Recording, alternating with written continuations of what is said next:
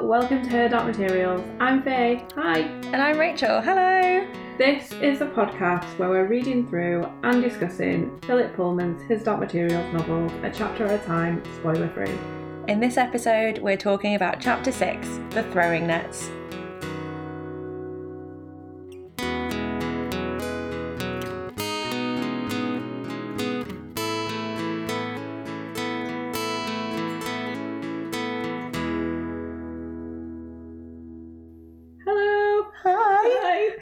It's been so long since we've done a book episode. Well, I've forgotten how to podcast. Me too. I don't know what I'm doing. It's great. Yay. How are you this week? It's been a weird week. Good, yeah. It's been weird. We've Christmas has happened. Mm-hmm. It's an, it's a whole new year. It's a whole new decade. It's ah. a new decade. Oh my god. I don't know about you. And it's all already going to shit. Oh, I've been existential crisising my bloody pants off because of this new decade. I don't know why. I've never been bothered about time before. Never been bothered about getting old. But I don't know why, but this decade, I'm twenty-eight. I mean, when we started twenty ten, I would have been eighteen. So maybe I didn't really give a shit. But like, now we're in twenty twenty, I'm like twenty-eight. It's a new decade. Like... Loads of things have happened in the decade, but do you know when you're like, I've done nothing in this decade? What am like, I doing with my life? I absolutely have. I've done shitloads in this decade, but my brain's just like, no, you've done nothing. And I'm like, oh, oh God. I, have. I had the exact same thing. I was like, my um, cousin posted a thing about like, she's got married, she's like, traveled the world, she's moved house three times, she's bought her own house, she's got a dog, she's had a baby, she's done all this stuff in the last decade. And I'm like, what have I done? And my mum was like, well... Uh, you've had a lot of shit going on and you went to uni and you got a job and you've not had to ask me to help you pay your rent yet. And I was like, oh, I have been doing life, yeah. haven't I? Yeah, that's good. I mean, if you think about it, we've both, obviously are from up north, we've both moved to London at some point in this decade. That's quite a big, big oh, step. Oh yeah, massive. Uh, we both have jobs that pay us. Yeah. I was, what, sixteen at the beginning of the... the decade in twenty ten, because I'm just so much more youthful than Faye. Yeah.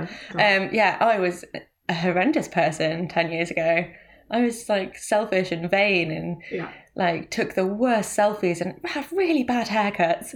Like, I am so thankful for how far I've come in, yeah. in the years. Yeah. I guess we should do that ten year challenge thing, but I just don't want to look back. I know. My thing as well is that like when I was eighteen, all I did was go out and get drunk. Like, yeah. I just did that all the time. So I look back, I actually made a lot of my Facebook photo albums private, so only I can see them. Oh, me too.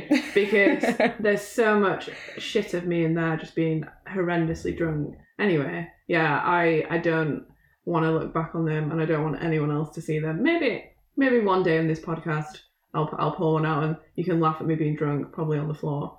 Thank God I'm not like that anymore. God. Although, she, you know says, she says, she I says, and New Year's Eve, I... my be- my, my favourite quote, we spent New, I spent New Year's with um, Faye and Liam, her partner, because it was his birthday, happy thirtieth birthday, mm-hmm. um, and Faye's quote of the evening is, well, I'm already shit-faced now, there's no way I can feel worse than I will in the morning if I just keep drinking, so I'll just keep drinking. I was like, that's not how alcohol works, Faye. I don't remember saying that. Yeah. You're like, I'm going to feel like shit tomorrow anyway, I might as well carry on. Oh, God. Do you know, it's going to be... pour in another drink. Oh, fucking hell. I was a shit-faced on New Year's Eve. I just hadn't drunk in ages, and, like, we've had, we have this conversation all the time. When I drink now, I just ended up feeling shit in the, the next day. And like when I was eighteen, it was like, cool, because I never used to get hangovers. But now... I'm, now you've got things to do with your time as well. Yeah, exactly. And I'm just like, God, is it worth it? And I think on New Year, it would, although we had to get the train back the next day, I was like, look, it's like the one day of the year where I'm definitely know I'm going to feel like shit tomorrow, mm. but it's not going to be the end of the world because New Year's Day is a bit of a write-off anyway for me. So I was like, oh, whatever, I'll just get shit faced. I didn't really drink over Christmas. Also, you're like, it's not just New Year's when everybody's getting drunk. It's also your partner's birthday with every birthday party. You've got to celebrate. Yeah. It's kind of like double celebrate. You, there's no excuse. There's no excuse. Yeah. And also, we made a really good team at beer pong. We did. I was shit. There was a little beer pong tournament. I shocked myself at actually throwing a ball into some cups. Yeah, you were Who'd really have thought good. That I'd be good at it? Yeah, I was. I was shit. Like, I think I get better the more that I drink. Because the second time we played it against Liam and Johnny, I was better. Yeah, true. Although the first time I had my mum and my But also you watching. and Liam were equally as bad. I feel like if me and Johnny had teamed up, we might have beat everybody. Yeah, but we, that's no, true. He ditched me. He ditched me. I was going to say it's Johnny's fault. Our he, partners ditched us yeah. and we had to go together. Yeah, it's fine. We, we we liked it. We enjoyed yeah. it. So yeah, I, I did have a drunken New Year's Eve. I also had a drunken Christmas Eve. That was bad. That was bad times. I did not enjoy it. And I didn't really drink it really over Christmas apart from those two times, and now I'm in January and I'm like, I will definitely have a drink again at some point, let's face it. So but much na- for dry January. But now I'm like... Oh, I oh. have already broken any thoughts that I might have had of dry January because while I was reading the book chapter yesterday, I made myself a little hot chocolate that I got for Christmas. It was like a special like salted caramel hot chocolate Ooh. where you like melt it in the milk in the pan and it's all fancy. And I got with it like a salted... caramel vodka liqueur, and I was like, Ooh. well, that shit's going in there. It was real tasty. It definitely warmed the cockles of my heart as I was reading. It, well, was, yeah. it was yum. But yeah, here's to a new decade. Do you ever do like, do you have like lists of things that you want to do? Oh god, no. I don't. I tried to do it one year and it just made me feel like absolute shit. And I do I've, things... Well, I say that. I don't have anything I officially ever write down. Yeah. I have like to-do lists of like stuff I want to make, mm-hmm. especially for like on the business side of my life. But like personal goals, like a five-year plan... Five-year plans can get out the window. That's never happening. Yeah. And like at mine are always... I always give myself too much to do. Yeah. And and then you feel bad. Yeah. yeah. So I think last year I was like, I'm going to do an hour of something creative every day. An hour? I've got a full-time job. Like, what the fuck? Why did I think that I could do that? And then I felt And then you shit feel like you're failing. Yeah. yeah. And I was like, oh, I'm going to do... Last year I was going to do a blog post every month. And I did pretty well up until...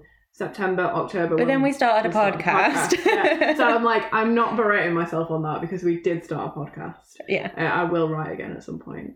I'm writing a blog at the minute actually about um, coming off the pill. Oh. And how it's affected me. I'm not... Hormone City. Listeners, I'm not getting pregnant, don't you worry. I'm just... I've been on it for, for years and I wanted to see what I was like not on it. And the answer is... Interesting. Yeah, the answer is very emotional and also acne. But I knew my acne would come back because I had acne before I went on the pill. Yeah, there's been lots of crying. Oh, oh man.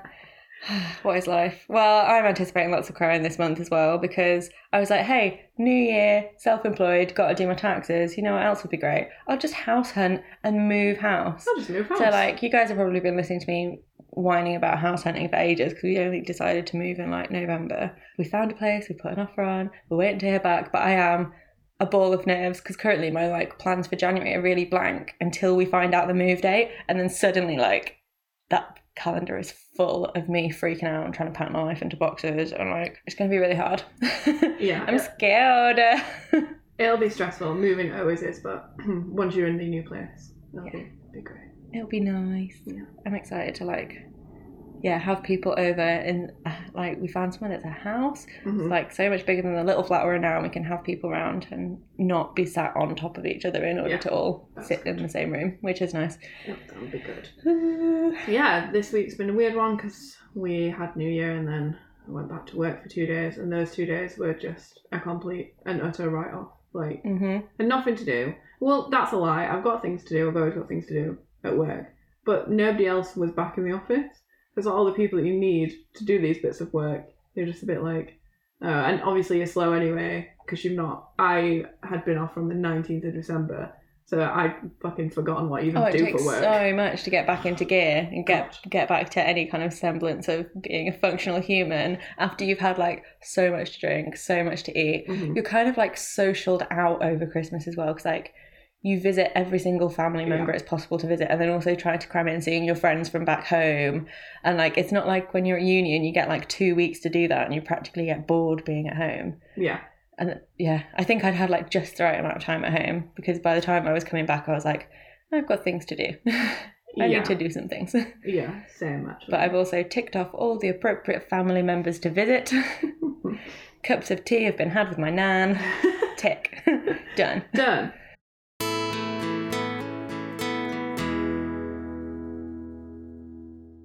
So, Faye, what would your demon have been this week?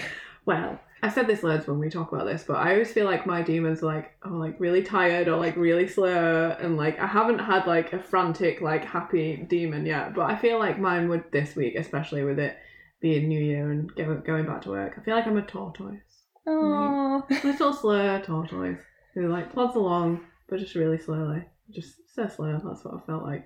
And then I have things to do, and I just can't do it at a normal speed, which I would normally do it. I'm just like trying to go faster, and I just can't. Nice. That's mine. Nice. What's yours? Have you thought of it? I have. So the entirety of the last month, all I've been doing is just eating. Eating and chilling out. So I, my demon would be the fat family dog that's been fed scraps under the table at Christmas. Aww. I'm like a lab. It's like a Labrador that's just been like begging for scraps under the table all through Christmas. And like you get to January and you look at the dog and you go, oh God, the dog got fat. the, the vet's gonna kill us. We need to put it on a diet. That's my demon this this week. Is realising the dog got fat and you need to put it on a special diet because you overfed it at Christmas. I would never ever fat shame a human being, but I do think you've got if you've got a pet, you have to make sure they're like kept healthy. Yeah, because they can't do it for themselves. They can't. They, it's not their. Yeah. It's not the dog's choice to. Um, they're gonna eat yeah. whatever is given to them. Oh God, yeah. They eat anything as well. Yeah. Shall we get into it? There's an email first. Ooh, I'm just so keen. I okay. Know. We got an email from somebody called Reed. Hi, Reed. Hi. I hope I'm pronouncing your name correctly. It's R E I D. I would probably say Reed. Yeah. Uh, they emailed us saying how much they enjoyed the podcast, which we love, and their subject line was, we bloody love an email. We, we do bloody, bloody love, love an email. email. oh, um, we can't go into too uh, much detail about what they said because it's it's spoilery, but Reed, we are going to come back to you. We're just gathering our thoughts. Mm-hmm. about So many email. thoughts. Uh, but yeah, they sent a really cute picture of them and their demon slash pet cat, Simon. Oh. Simon's adorable. Congratulations. Yeah, so cute. But yeah, thank you for emailing us. And again, everybody, please email us. We bloody love an we email. We bloody love an email. It's her dark materials pod at gmail dot com. I'll say it now and we'll also say it at the end of the episode. So you got no excuse. You've got to email us. Yeah. Nice. Okay. Now we can get into it. Let's get into it.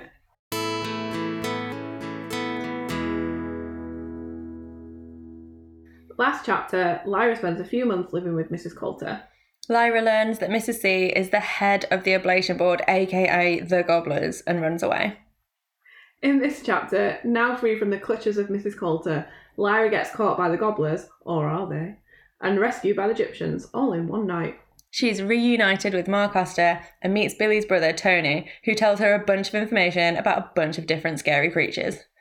Lyra finally thinks about Roger. Justice for Roger. Yay! When she learns that the Gyptians are going north to rescue the kidnapped kids, she decides to join them to rescue Roger and her uncle Asriel too.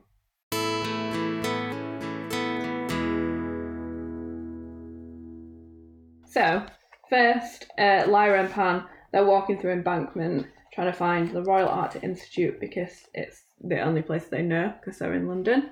Mm-hmm. Um, I was trying to work out where I thought Missus Coulter lived from some of these descriptions. Yeah, so if She they're... comes off as like a Chelsea person. Yeah, but Embankment, though, is quite far from Chelsea. Yeah. And also, I know that we, we can probably assume that this London's a, bit, a little bit different from our London mm-hmm. anyway, but...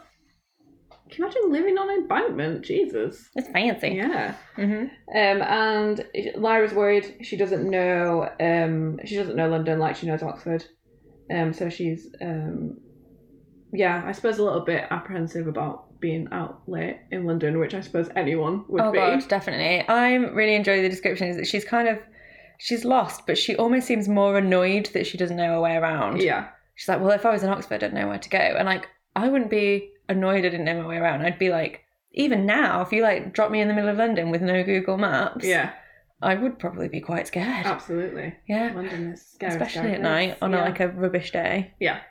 Uh, Pan's a wildcat and is helping her find a way. And then I was like, a wildcat's big, or is it like literally a cat, like a house cat that is wild? So I used to live down the road from an otter and owl sanctuary. Oh. God. It's closed now. It, I'm really sad it closed. It was oh. called the Chestnut Centre. It was adorable. And they had like otters and stuff. But they also had um, some like wildcats and things.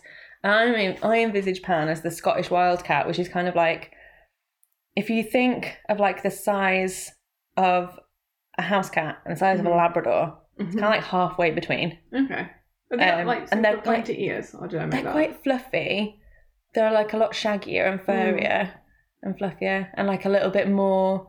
L- not like liony looking, like leopardy kind of looking, we're gonna we're gonna post a picture of a wildcat in the Instagram for this episode. Sure. I paused then because you did you hear that? That's a beast. So it's been making something.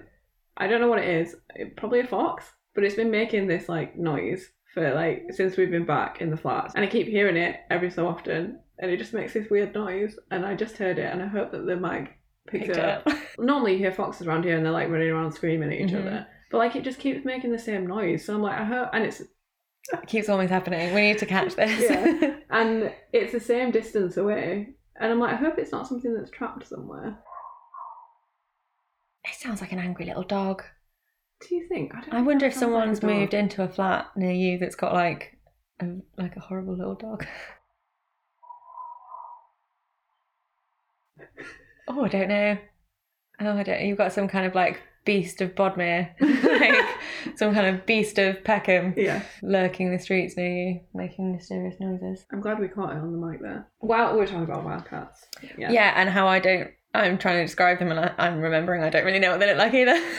Yeah, because the reason why I asked is because I think later on in the chapter it says that she picks Pan up while he's a wildcat. So I'm yeah. like, he obviously has to be a, a size where an eleven slash twelve year old girl could pick him up. Oh, definitely. He's like dog sized. He's not a big cat. Okay. And also I get the impression that like Pan's changes are kind of to size. He's described, I think later in the chapter, as like a tiny leopard. And earlier in the book, he's been just, when he was a dragon, he was like a really small dragon. Mm. I think it's because Lyra's still a child. Whatever he turns into is quite a small childlike version yeah. of whatever animal it is. There's a bit where it says Lyra walked delicately through it all, her senses magnified and mingled with Pantalaimon's, Cupid in the shadows and the narrow alleys.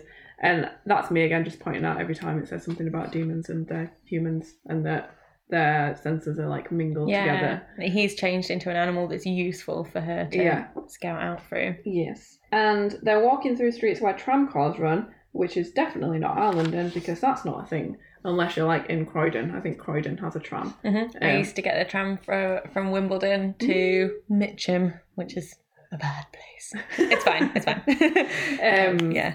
So yeah, like this, these are like in central London if she's in Embankment. Yeah. So that's not, and as far as I'm aware, never been a thing in our London. No. Central London, anyway. And she's also just super casually jaywalking. She's like, no. She knew there were rules for crossing the streets in London, but she just ignored it. She's not bothered. She's not bothered. You get run over, Lyra, it's dangerous. Yeah. They're idiot drivers in Maybe London. The cars in her place are slower. So there's a bit here where she says, it was a fine thing to be free again. She knew that Pantalaimon, padding on wildcat paws beside her, felt the same joy she did to be in the open air, even if it was murky London air, laden with fumes and soot and clangorous with noise. So I put a note there because it made me laugh, because that's how I felt coming back from London after spending time back up north with my family. I love being up north because it's fresh air, but like you were saying earlier, by the time you get to the like the end of your stay there, you're like, oh, thank God I'm going back to London. And I was like, when I was reading it, I was like, that's exactly how I felt. Yeah. And then you also, you're home and you're like, there's so much more green space at home. You're like, oh, I can breathe. It's yeah. so fresh. And then you come back to London and you're like, I've got so much space for activities and yeah. my life is free again, but the fumes. Yeah, but I can't breathe. Yeah. Yeah, exactly. Yeah. They realise that they're uh, going to have to think about what happened at Missus Coulter's flat at some point and also find somewhere to sleep. But they're like trying not to, I suppose, think about that right yeah, now. Yeah, not yet. Yeah. Um, and they see a coffee stall outside a department store. And then I thought to myself, do they have the same shops that we do? Like, yeah. what department store would it be? I There's... imagine them all like old, like, you know, when you go into Liberty's, mm. which is, sh- she's fancy. Um, she's fancy in London. And um, it is like, it's kind of very similarly laid out to how it was when it was very first built. Yeah. I kind of imagine them being more of that vibe in a department store. Yeah, that's fair. Um, they head over there. She orders a cup of coffee and a ham sandwich. How old is she ordering a cup of coffee? I, I thought that. I so I don't and have never drank coffee. And do you drink coffee? No, I tried to drink coffee at one point, but the only time I could make myself drink coffee is if it was like a triple shot of no, like a, a vanilla latte with like a triple shot of vanilla, not a triple shot of coffee. And then like we just put loads of sugar in it, and that's not really a coffee, is it? That's just sugary vanilla water or sugary vanilla milk Hot. that tastes a bit shit because it's got coffee in it. Yeah. And it's like, well, that's so yeah I suppose as two non-coffee drinkers it's hard to comment, but I'm not sure what ta- like what age in life people begin to drink coffee. I thought also eleven, twelve sounds super young as well. Yeah. Well, I started drinking tea at uni, but a lot of people that I knew were drinking tea before that. And mm. my auntie, when I slept over at my cousin's house, would give us all um, in like plastic beakers when we were like six, seven, eight years old, really, really milky tea yeah. before bedtime. And that's why I didn't like tea for a really long time. Sorry, Auntie Helen, it was gross. I hated it. But also she was slightly scary because sometimes when my cousins misbehaved, she'd shout at them. So I was like, I've got to be well behaved. And I'd drink this tea that I didn't want to drink. And I hate oh. And that's why I didn't drink tea all the way up till third year at uni. Oh my God. Do you know, I had a similar thing. Uh, my friend's grandparents, she lived with them and they were really mean, and for some reason they didn't like me when I was just a really nice nice little girl, and they said I was a bad influence, but I didn't do anything and I don't know why. She um, probably just blamed everything on you.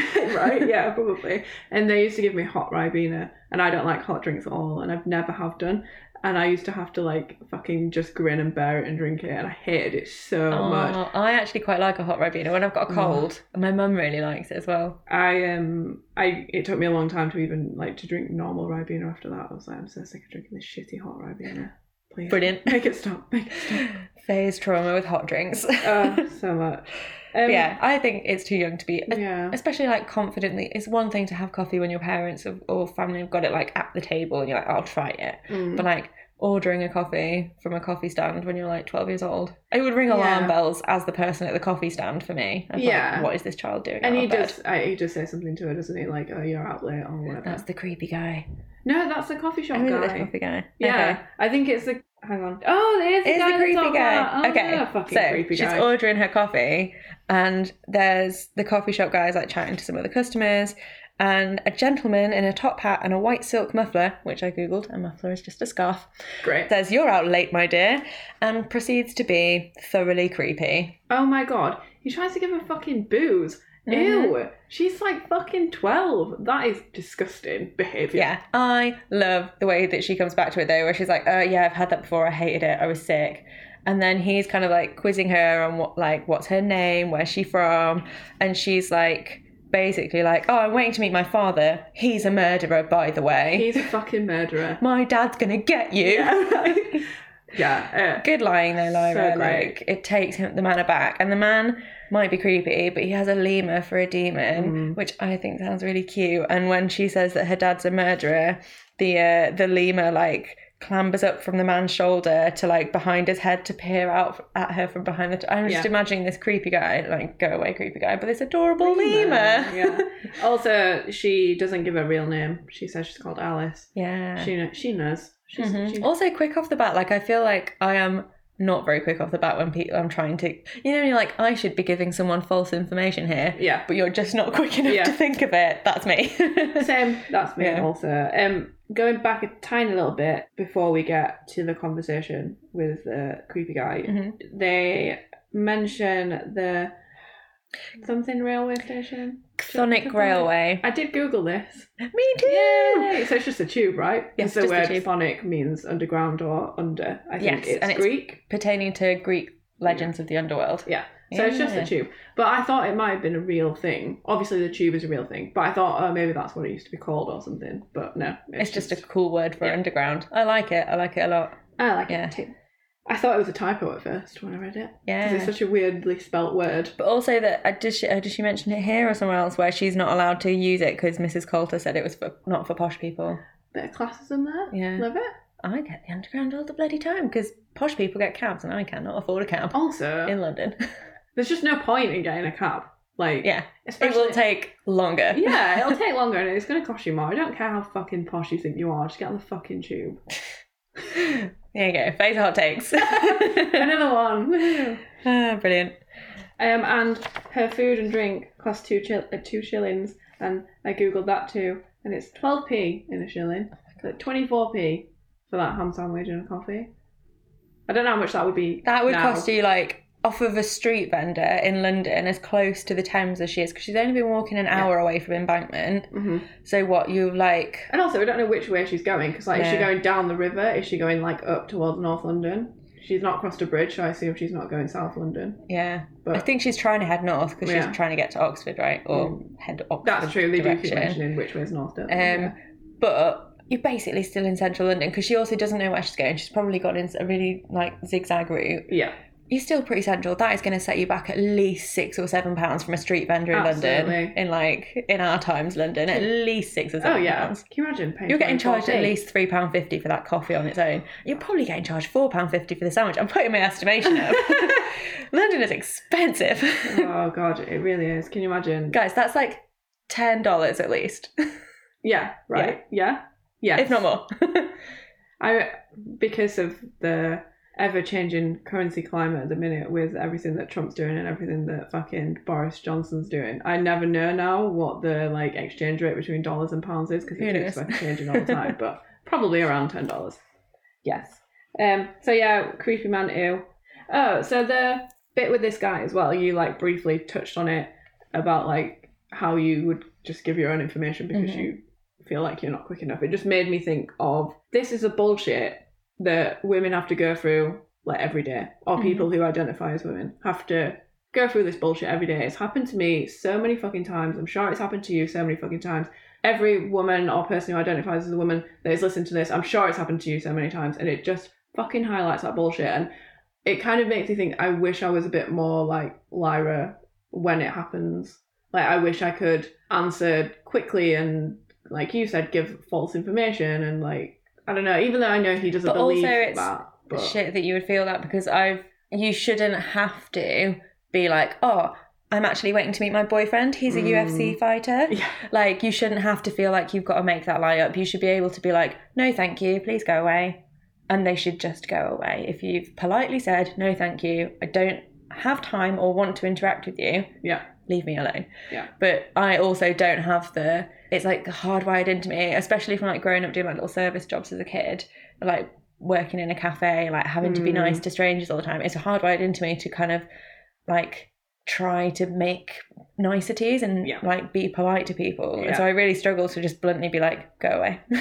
I'm exactly the same. I work, like worked in retail for ages, so it really is like kind of hardwired into you. But living in London's made me a little Ruder. bit, yeah, and a little bit like harder around the edges in that sense. Anyway, I just, I just don't want to fucking talk to anyone. Never mind some creepy guy. Yeah. Like, so.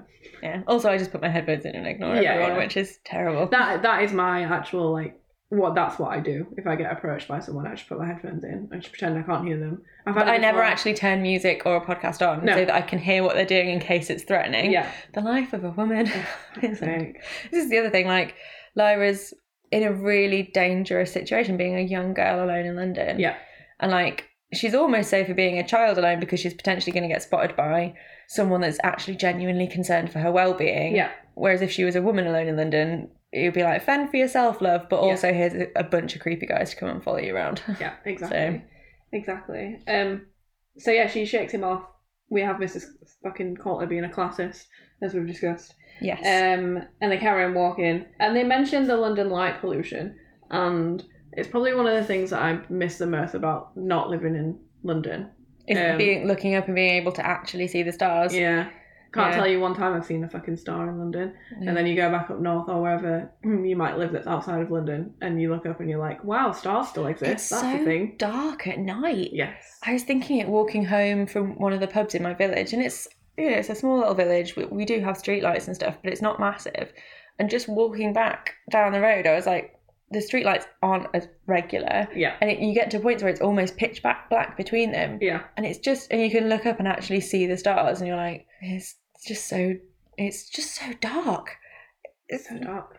Yeah. I it's know, yeah. lovely, but also sometimes a little bit creepy. Yeah. I Liam and I went to our friend Zach's last night, and we were, we came home probably like half eleven, and we were just coming into the building, and I looked up and I was like, why does it feel like it's like morning? Like the, do you know, like just before morning when it gets, starts getting a little bit lighter, it was like the sky was like that because of the fucking light pollution. Yeah, when you look outside like right now, it's supposed to be dark. It's not that dark. Yeah, it's just a grey blue. Yeah, New York's very similar. A bit yellowy. As well, apart from... most of the time, if you're in Manhattan, you can't really even see the sky because there's so many buildings. Yeah. Um. But yeah, it's very similar there too. No light pollution. I'd like to be able to see the stars, please. Yeah. But also, I do like to see where I'm going, and it would be a lot scarier living in London if it was as dark as it is in a small village at night. That's true. Yeah. Like when you're walking true. down the street, I yeah. kind of need that light pollution a little bit so I can see where I'm going. Yeah. yeah. There's um a good description of London here. Um, it says endless streets of little identical brick houses with gardens only big enough for a dustbin, great gaunt factories behind wire fences with one ambaric light glowing bleakly high up on a wall and a night watchman snoozing by his brazier. And oh, and it says about uh, some dismal oratories only distinguished from a warehouse by the crucifix outside. And I think it's a pretty accurate description of London, especially the like houses that only have room for in a garden for a dustbin, and they mm-hmm. all look identical. And going from a residential area immediately into an industrial area and yeah. immediately back into a residential area because yeah. everything's so squished together. Yeah, I, I liked that. And then, yeah, there's a bit now where she tries the door of one of the oratories and she hears a groan from a bench. And she notices that the, the porch is full of people um, sleeping rough, which is awful. And immediately, like we did discuss this a little bit before we started recording, but for both of us, it, both of us, it just kind of highlighted the homelessness problem that is in London at the minute and has always been in London. Um, so we were thinking about ways in which we can help, because it is really, I mean, I'm sure wherever you guys are from listening, I'm sure you have similar issues if you're from a big city or if you're not, but it's very prevalent in London. Uh, it's very rare that you'd walk down a street without seeing at least one or two homeless people. I remember doing night shift jobs in my prop, the prop making job that I had, and I'd be doing a shop window. So you go in overnight and you're working from seven or eight p.m. through till three or four a.m. Mm. and walking home at four a.m. Every, like especially down Oxford Street is really yes. really bad for it. And um walking down the back of John Lewis on Oxford Street, and there's anywhere where there's an overhanging is just rows and rows of sleeping bags. yeah. There's so many people sleeping rough at the moment, and it is this time of year especially is really really hard and really dangerous as yeah, well. Absolutely. It's the same in, in Peckham, on Peckham High Street where we both live near to. There's so many homeless people on there under the archway of the railway station. And we were like thinking about, I suppose, how how we can help and how we can yeah, all help. It's all well and good discussing it, but yeah. it's kind of nice to have somewhere to channel that energy that you've created by noticing the problem, mm-hmm. acknowledging the problem, feeling hopeless and sad about the problem, and then opening up your laptop and doing something about it, I think. Yes. We just thought we'd help channel some of that energy while the topic's on our minds, while we're thinking about Lyra being out there considering sleeping rough and how easily people can end up in that situation where they have to think about sleeping rough. Yeah. We'd point you towards some really good charities doing mm-hmm. some really good stuff. Yeah. There's one that Rach and I have, have donated to before called the Albert Kennedy Trust, and it's a charity based in England, created in nineteen eighty-nine, and it basically helps L G B T Q plus youth or who are homeless at the minute or who are at risk of being homeless. Um, they're a really good charity. They do this thing where basically it's you do you donate twenty-five pounds, and that will ensure at least one L G B T Q plus person that's on the streets will get a bed for the night. Obviously we're not asking you to do that. twenty-five pounds is quite a lot of money, but you can donate any amount, or if you can't, then it's just good to be aware of the these kind of charities that are doing this kind of work. Mm-hmm. We did wrestling training with a girl who runs a charity called the Winter Streets Project, and they give out kits to homeless people, and you can collect, either volunteer to hand out kits to people in your area, especially if there's someone that you pass on a daily basis. You can't always give someone money, you don't always feel comfortable doing it, and it's a, like they give out kits that you can hand to mm-hmm. people, and it's basically stuff like combs, winter mittens, a little bit of food, like stuff that is essential, and it's also like a small luxury kind of item as well, because it's just something you don't get when you're on the street. So that's the yeah. Winter Streets Project. Yeah. And there's a bunch of others. I'm sure you'll be aware of, of many more. Yeah, all the usuals like shelter yeah. and crisis. Yeah. We'll put the links to uh, Albert Kennedy Trust and Winter Streets Project. Streets Project. Uh, we'll put the links to them in the description so you can check them out, and if you want to make a donation or volunteer for them, you can. If not, it's just good to be aware that they exist. Um, tell people about them, especially in this horrible cold weather in January. And this horrible cold political climate mm, that we're in. Yes, because that's the thing as well, isn't it? It's unless we are very surprised by the Tories here in London, I don't see this issue getting any better anytime soon. which is sad.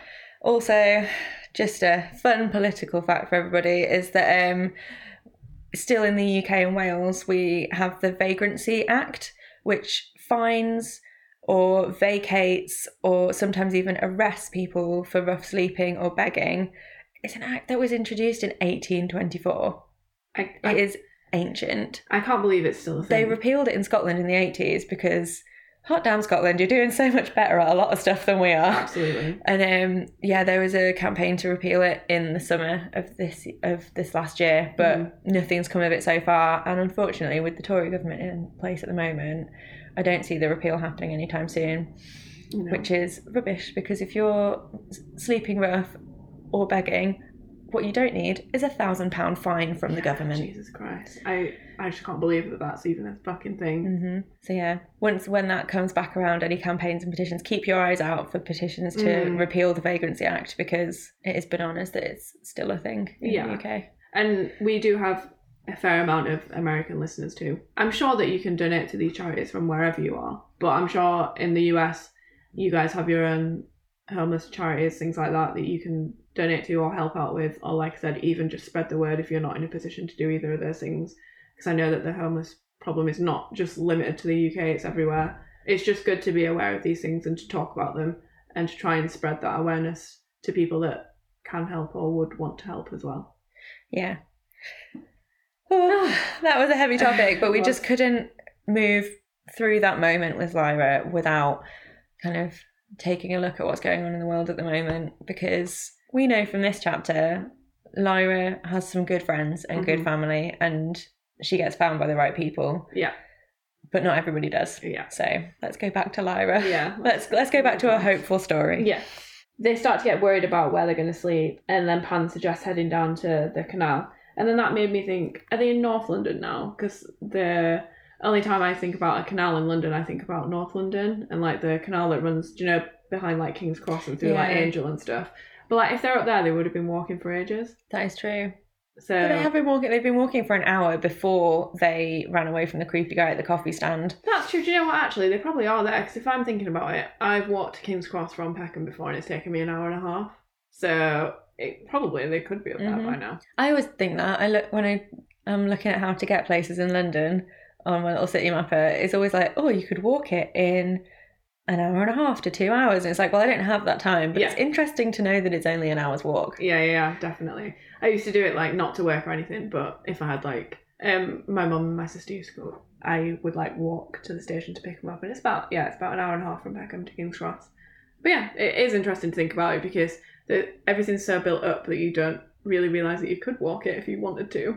Yeah, I also imagine Lyra's London isn't as built up as our London yeah. today, um, and that perhaps she is walking through far more residential and industrial estates yes. than like bit more built up areas, because London's a weird old town, guys. It truly is, yeah. Um, so they get to the canal and there's like a bunch of bar- barges on them. Uh, and they see a man in a wooden hut, and they consider asking for with a spaniel demon. With a spaniel demon, yeah, aww. Curled up asleep. Aww. Aww. Yeah, and they consider like asking him to let them in, but then Lyra notices that Pan's agitated and flitting between different animals, um, and she catches his panic again, which is another mm. thing of them sharing. Uh, also, of him being aware of something that she's not, and yes. her like yeah catching onto it. Yeah. Feeling it. Mm. And they then both see two men running at her with a throwing net. Oh my God, imagine. You've just been like looking through a little window at a lovely little old man with his lovely little spaniel pouring a hot mug of tea in his little cosy looking shed. It's empty everywhere else. And you turn around and there's just two blokes running at you. It's like something from a horror film. It really is. Like, it's fucking horrible. Get out. Yeah. Oh God. No. They're running at her with a throwing net. Um, and then Pantalaimon uttered a harsh scream and launched himself as a leopard at the closer man's demon, a savage-looking fox, bowling her backwards so that she tangled with the man's legs. The man cursed and dodged aside, and Lyra darted past him towards the open spaces of the wharf. What she mustn't do was get boxed in a corner.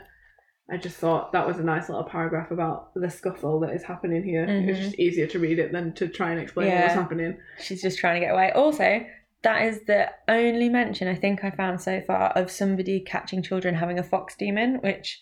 Oh, yeah. yeah T V show episodes. Yeah. It's not a spoiler for the T V show if you haven't really watched it, is that one of the people who's supposed to be a gobbler has this fox demon. That's one of the rumours. I think that's literally where it's from. Yeah. Um, because I can't, I can't remember any other mentions of fox demons occurring. Just interesting. Mm. So she, yes, she's trying to run away. And not get boxed in. Yeah. And Pan turns into an eagle so he can fly overhead and give her directions mm-hmm. so that she doesn't get cornered. Yeah. Which is fucking cool. Well yeah. done, Pan. Clever.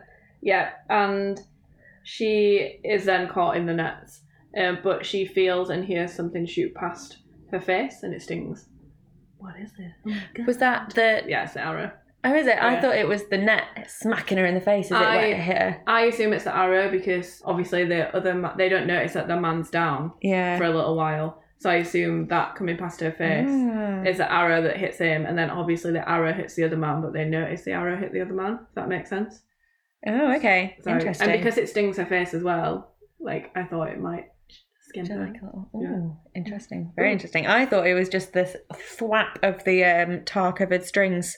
Like smacking her in the face as she gets wrapped up by the net. But I, yeah, it's kind of an odd little sentence. It's quite hard to. It is. I had to yeah. read it twice. yeah. Um, there's a bit. Uh, I I put my first note on the fox demon uh, tearing at the cat Pantalaimon, and Lyra felt the pain in her own flesh and sobbed a great cry as she fell. Uh... And I put a note on, one man was swiftly lashing cords around her, around her limbs, around her throat, her body, head, bundling her over and over on the wet ground. She felt helpless, exactly like a fly being trussed by a spider. Yeah. Ew. Ew. But also, ooh, lovely. Like yeah. wordsmanship. Yeah. There's another great bit, actually, just after that, where um, they say, uh, Philip Pullman says, poor hurt Pan was dragging himself towards her with the fox demon worrying his back. And he had no strength left to change even, and the other man was lying in a puddle with an arrow through his neck, and that's when they're like, oh shit, that man's got an arrow through his neck. Yeah. And I really like how it's written, because like Philip Pullman's like listing things off and it's getting frantic and frantic and frantic, and then oh wait, there's a man with an arrow in his neck. And if, if that paragraph had not ended and it had just carried on with the rest of a list, you probably wouldn't have even like registered that that was a yeah. thing that you'd not seen yet. I like that he, he's kind of making us notice it as Lyra's noticing yeah. it. She's concentrating on Pan, struggling to, it's so it's full of so much like angst and like heartache of him being hurt and still being like bothered by the fox yeah. and like she's concentrating on him, and then literally like behind I imagine like the camera refocusing as we notice that this one the other man's got yeah. an arrow in his neck and mm-hmm. it's like well done, Philip. Yeah, good writing. Nice woo. Writing. Anyone yeah. would think you're an author.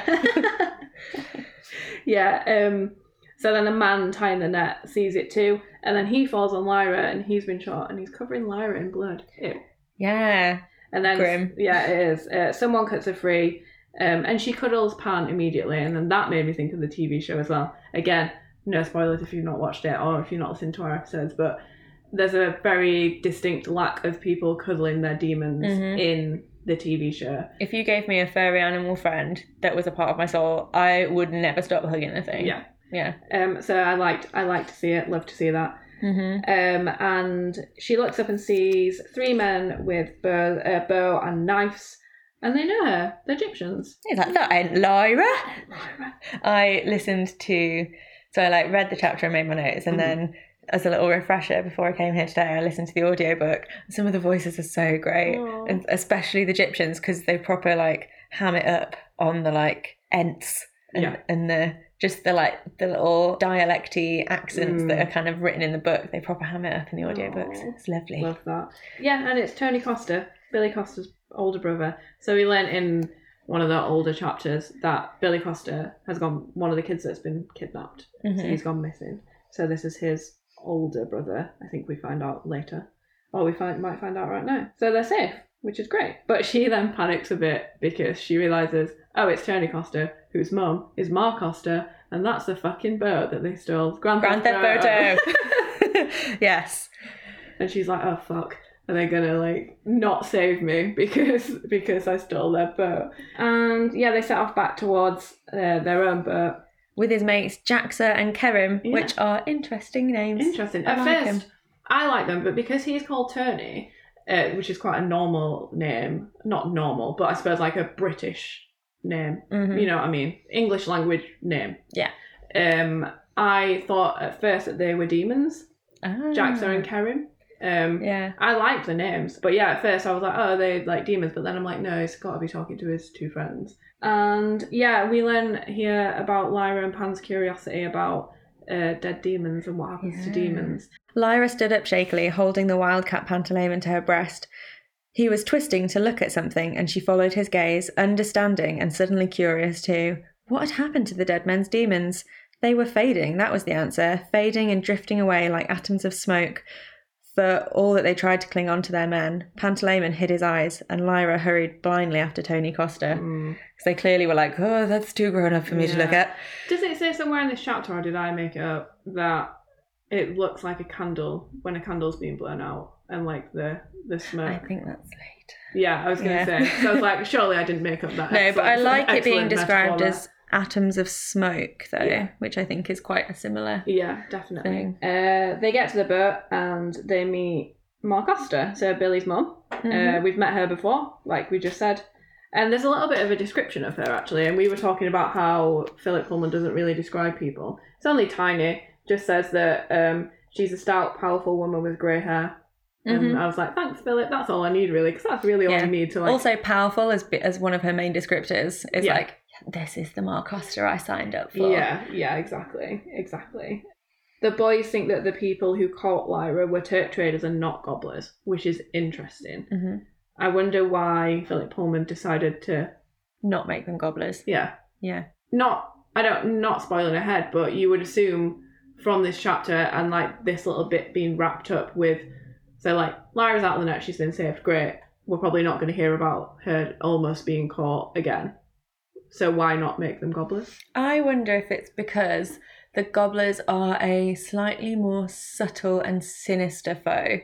So the only thing we've seen so far of people being taken by the gobblers is Missus Coulter luring Tony mm. Macarios in a very, like, sinister but, like, subtle way, yeah, and so I wonder if that's the tactic of the gobblers. So uh, a throwing right, net, yeah, like that's they wouldn't use. That's that. A bit ham-fisted, yeah, yeah, yeah. yeah. That's fair. That's interesting. Yeah, it's kind of like the gobblers are cleverer than doing that. Yeah, maybe I don't know. That's a good shout. Hot takes from Rachel. yeah. So um, Ma Costa grabs Lyra's face with her hands like bludgeons. Rude. She a powerful lady because of those big old hands. Um, and she gives her a cuddle, and her yeah. demon also says hello to Pan, which is this a fucking demon gate bit also. Oh, what what, what does your book so, say? Rach messaged me yesterday when we were both re- doing our notes, and she was like, "What is your what does your book say? Uh, Ma Costa's demon is mine says a yellow-eyed hawk." Mine says. Also, it's on a different page. Oh, really? Mine's interesting. There. Mine's at the top of one oh six. Mine's at the bottom of one oh five. Slightly different shape books. um, set her hands either side of Lyra's face, and her demon, a great grey wolf-like dog, bent to gently lick Pantalaimon's wildcat head. Oh my god! It's even worse than Haggit. Oh demon my god! Go. Okay, oh. okay. I did my due diligence Googling. Apparently, it's just a publication error in this Uh, edition. Yours? Yeah, in my edition. What? So her demon is a hawk, and in the first in the first mention of Ma Costa that we get in Lyra's Oxford, she's described as having a hawk demon. So I think at some point what? Philip wrote her with a dog, changed his mind, Shit. and it just didn't get so changed. So earlier in your book it says hawk, I'm pretty and then sure, it says yeah. dog. Yeah. Oh my god. So yeah, because mine says uh, the yellow the yellow-eyed hawk crooned a quick welcome uh, to Pantalaimon.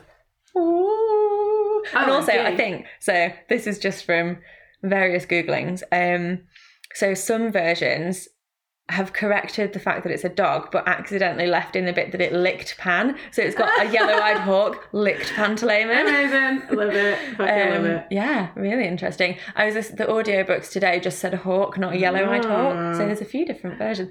Guys, let us know. What edition do you have? Yeah, yeah. How is it different? So you're probably gonna. It's probably gonna be around page one oh five, one oh six if you're not reading along with us. If you've read before and you want to go back and, and check, let us know. Yeah, but also what I, your Ma Costa demon is. Demon bloody is. Love an Irish wolfhound, which is what I'm imagining the great mm. grey wolf-like dog is. Yeah.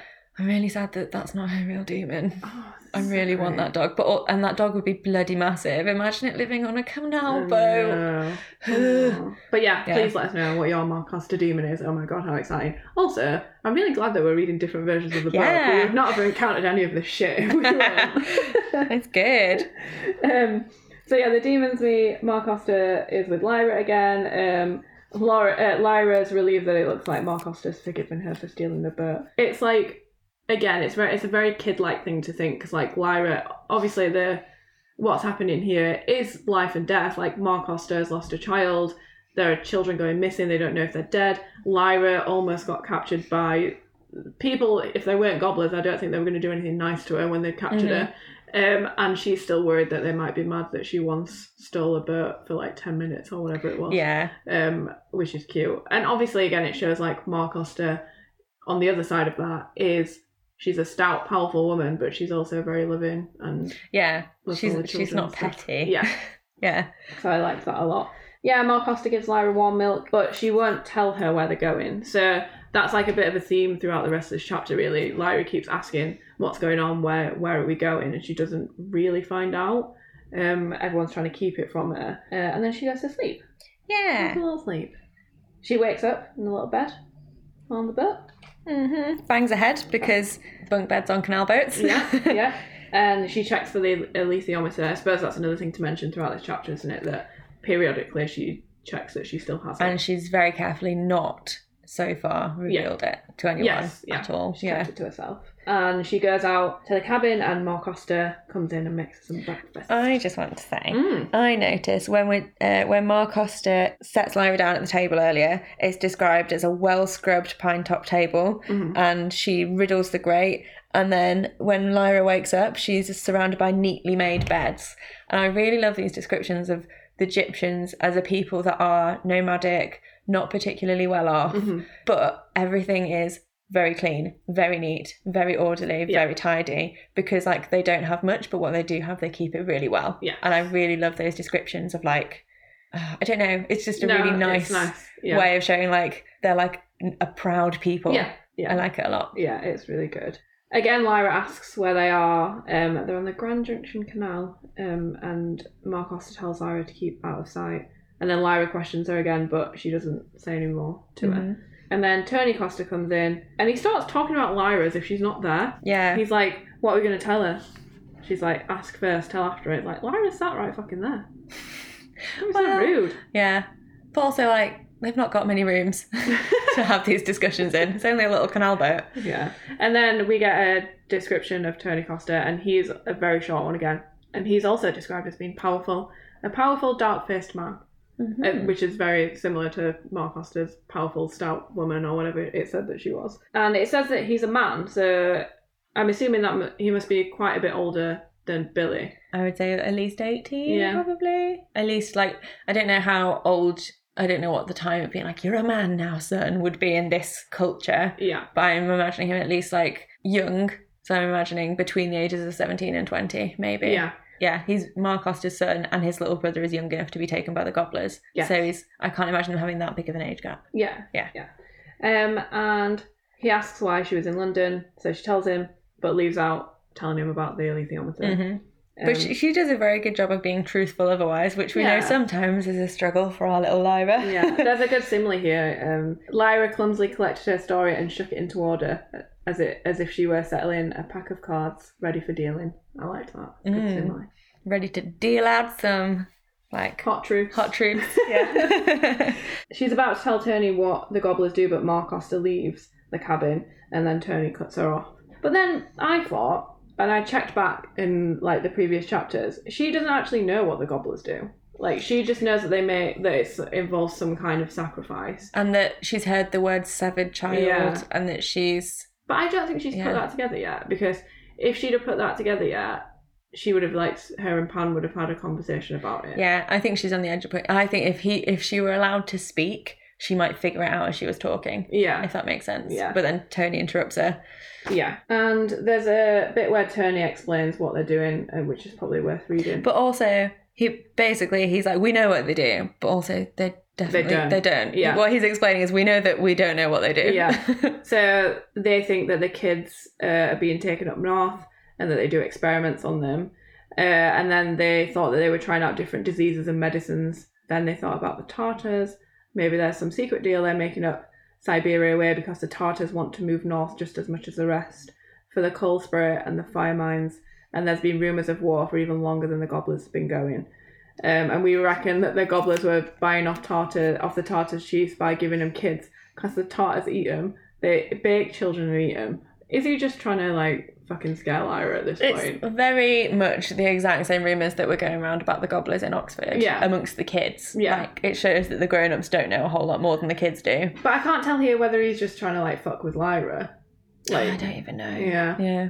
Tony Costa. But then he just, he, he goes on, because Lyra's, like, misbelieving, and he just goes on to tell her about a bunch of mythical creatures that all you get in the north. Are great. Which I love. I am all about a cryptid. Yeah. I bloody love finding out about mythical beasts, and yeah. This is right up my street, so especially good. Spooky ones. I like, what were the ones that I like? The breathless ones. Mm. Ooh, ooh. I have a good, good know and, and good knowledge about this thing. So, basically, the breathless ones, they were saying, basically, they're like halfway between being alive and being dead because the North Tartars snap open their ribs and pull out pull out their lungs. There's an art to it. They can do it without killing them, but their lungs can't work anymore without their demons pumping them by hand. Aw, that makes me sad because... Yeah. Also, demons. It's a fucking gruesome image. Ooh, but it's real. No. Kind of. Well, kind of. So... Tell you a little story. Oh, I went story to see, time. Yeah, Midsommar. I've told you about a million times. Spoilers for Midsommar if you haven't seen it. But there's a scene in Midsommar where they do this to a person, and it is amazing. It's vile, obviously, but I love gore and I love horrendous things like that. So they do it to a person. You don't see them do it, but you see the person afterwards, and it's horrendous. The worst bit about that is that you think he's just dead and that they've, like, kind of ritually, like, because he's, like, hung from the ceiling and his lungs are, like, pulled out through his back and they look like wings and he's got flowers in his eye sockets. Sorry, by the way, guys, if you don't like gore, I'm so sorry, but I'm just going to describe it. And you did not sign up for this, but you're getting it anyway. Yeah, and um, you're like, oh, fuck, that's a really horrible way to die. But then you see his fucking lungs move and this, he's still alive and he's breathing. And I was like, oh, my God.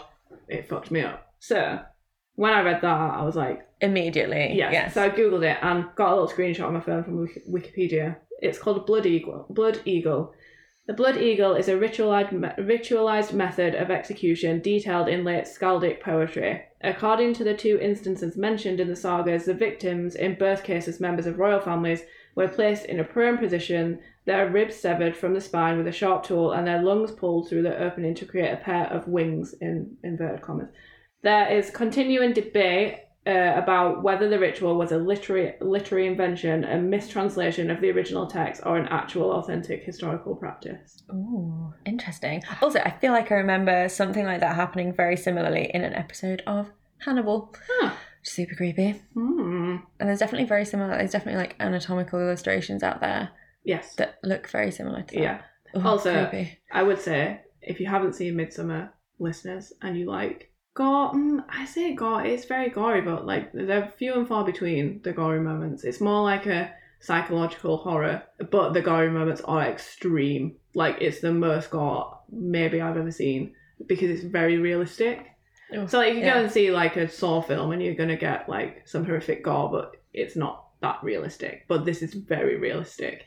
If, you, if you're into that kind of thing, I would recommend seeing Midsommar. I fucking loved it so much. I felt like I've been punched in the stomach when I left the cinema. Oh, it's just amazing.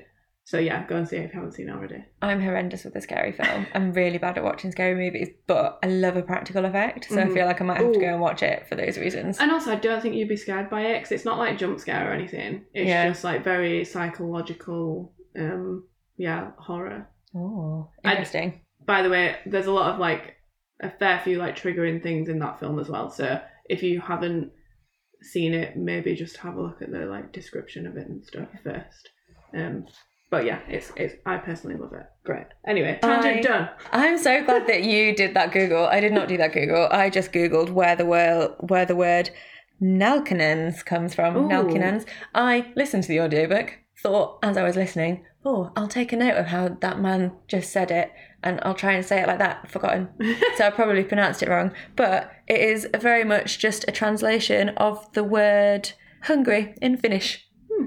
um, which makes sense because the Nälkäinens are described as uh, child-sized headless ghosts, and they like grab onto people and never let go. Mm-hmm. And it kind of makes sense if that whole thing is like if you get caught by them and they grab you and they never let go, it's kind of fits, fits with the whole like hungry description. Yeah. Like they're just hungry for something. I don't know. And then as, and then they talk about Pansomion, which we've heard before. Oh, and the windsuckers, yeah. Which I want to do a wink wink at you for because I feel like we're going to mention them in a, in another book.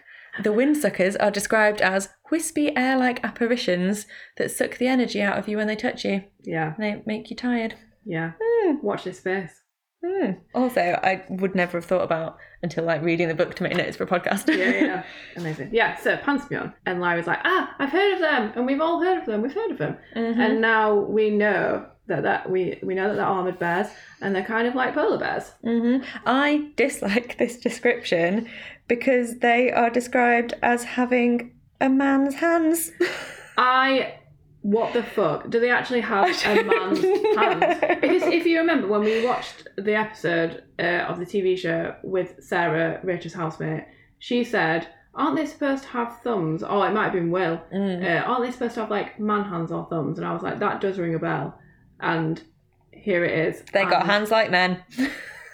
That is fucking weird. Like, imagine a polar bear with hands like a man. I want to read that as a description of, like, it means that just that they have they, opposable thumbs that are still furry and polar bear-y. Yeah, they can use their hands like that. Also, there's an image in my head of a polar bear just with person hands. God.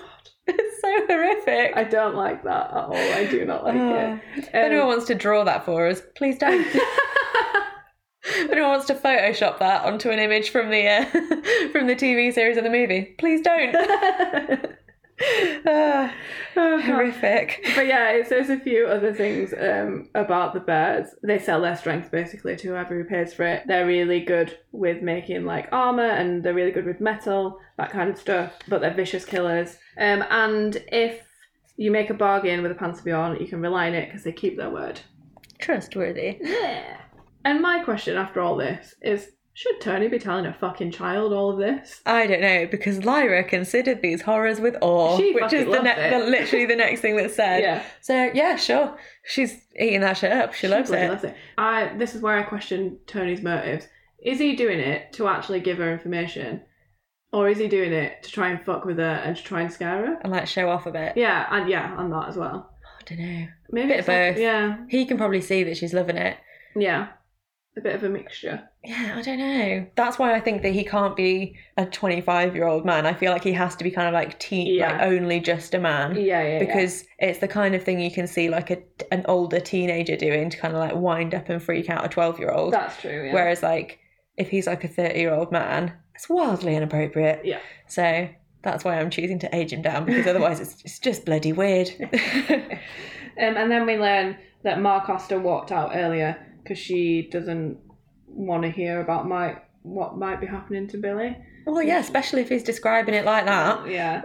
I think we learned that the gobblers are taking the kids north. Yes. Lyra's like, well, how do you know that? And then Tony says, well, because we caught one and we made them talk and they told us that. It says Egyptians have been hit worse by the gobblers, and then that, I think, we, I can't remember if we touched on it in one of the older episodes. It goes to your point earlier about them being less privileged than other people. Does it make it easier for the kids to, to be snatched? It's one of those things, isn't it, where it's like, does the society that they live in not care about them as much because they're underprivileged or they're not seen as being... like again, it's like classism, isn't it? Mm-hmm. Like, they're seen as being, I suppose, a bit, not under the radar, but you get, it's kind of that thing, isn't it, where the police don't pay attention to them much because mm. they're not seen as being as privileged as others. It's a concept that comes up a lot in a lot of the murdery, murdery podcasts that I listen to, yeah.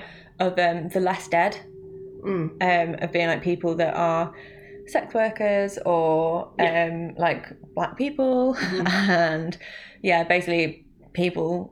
are minorities. When they're murdered, there's not a lot of fuss kicked up by the authorities, but yeah. when a lovely little white girl gets murdered, everybody freaks out over yeah. it, and it's almost like the Egyptians are considered to be the less missing. Yeah. They're yeah. like, it's not really... They've been hit the worst, probably because the authorities haven't even bothered with it. Yeah, so then that makes, in turn, makes it so much easier for it to happen again and again and again. Yeah, also, now we know that Missus Coulter is part of the Oblation Board, the Oblation Board of the Bo- Gobblers. We know the Oblation Board is linked to the highest levels of government. Yeah. No wonder the authorities aren't looking into it. Yeah, that's true. So, like, and Lyra's probably... only just going to kind of start putting that together of like, why is it that no one's looking for these missing kids? Because the police are told to turn a blind eye, probably. Yeah. Which is yeah. also rubbish. Yay, governmental corruption! So that uh, we learn that they're all Egyptians, or a lot of the Egyptians are coming together to send out a rescue party. And they mention John Farr, who is the king of Egyptians. Mm-hmm. Mm. Lyra finally fucking thinks about Roger. Finally. Come on, Lyra. It's finally. Like maybe once a chapter that you're remembering, yeah. dear sweet Roger. It's been bloody months. Fuck's sake.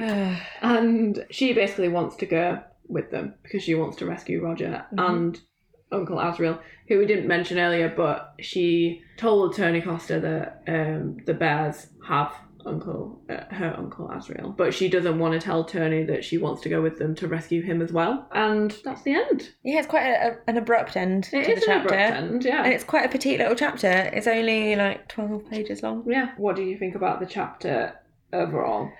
Gosh, it's another chapter that's just a lot of stuff actually physically happens. Mm-hmm. Um, and it gets us very... nicely from lost to found, yeah, which I think is true. Is nice um because I feel like I, I always like to analyze where, where Lyra was and where Lyra is now, yeah, and yeah. it's nice to see such a big change from like lost and alone on the streets of London yeah. to on a boat going who knows where, but surrounded by people that are trustworthy yeah. for once.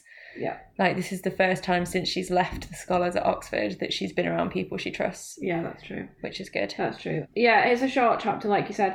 Also, the kidnapping and rescuing happens very quickly. Oh yeah, it's like she's kidnapped and she's rescued in like a page. Yeah, she doesn't have to go anywhere. Yeah. It's fine. And then like the rest of it is Tony Costa just telling her about a bunch of creatures. Yeah, like, which I enjoy. I like that. I mean, I'm always up for a chat about mythical creatures. Oh, definitely. Or, for us anyway, I suppose. Maybe not for them, but yeah, I, I I did enjoy it. I think as well, like coming back after Christmas and and reading it and making notes on it was a lot easier than say if it was that really long chapter that we did, Lyra's Jordan. Like mm-hmm. if it was that coming back from Christmas, I don't think I would have been able to make it.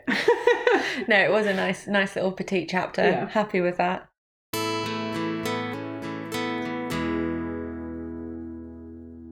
Do you have an award to give out this week? I do. I, I fear we might have the same person because there wasn't many people. You in the go chapter. First.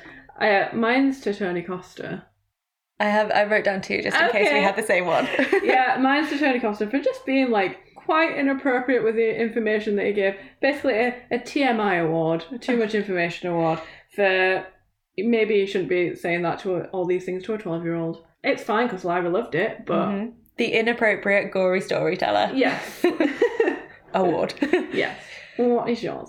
Uh, my secondary award mm. is for Ma Costa's missing dog. Oh, no. It's for the, the dog that she could have had as a demon if it hadn't been rewritten. Yeah. Oh. If if not for this little print error, we never would have known about him. Oh, God. Rest in peace. Rest in never having existed, little dog. Yes. Or big dog. Yeah.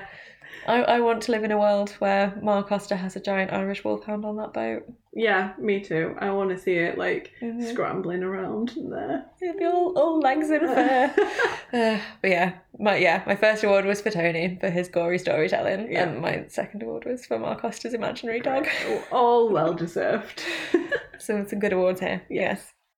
So, what's the name of the next chapter? The next chapter is John Farr. Oh my God, we heard about him. Oh my God, I know that name. Ah. Do you think he might be important? Uh, maybe. He's got a chapter named after him. Ooh.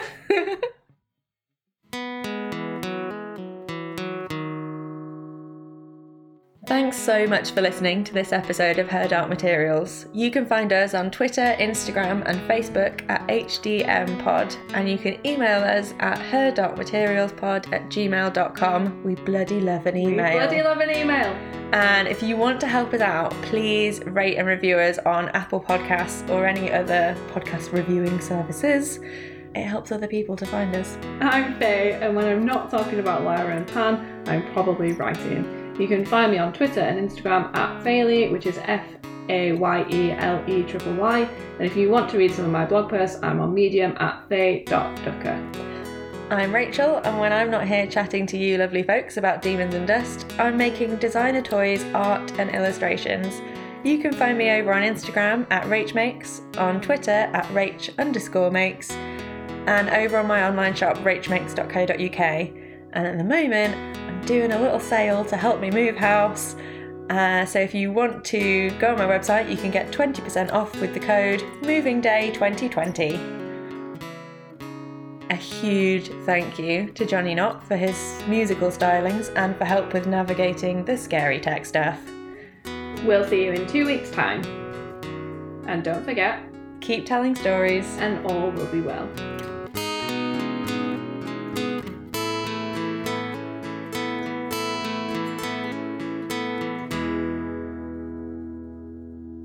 Bye. Bye.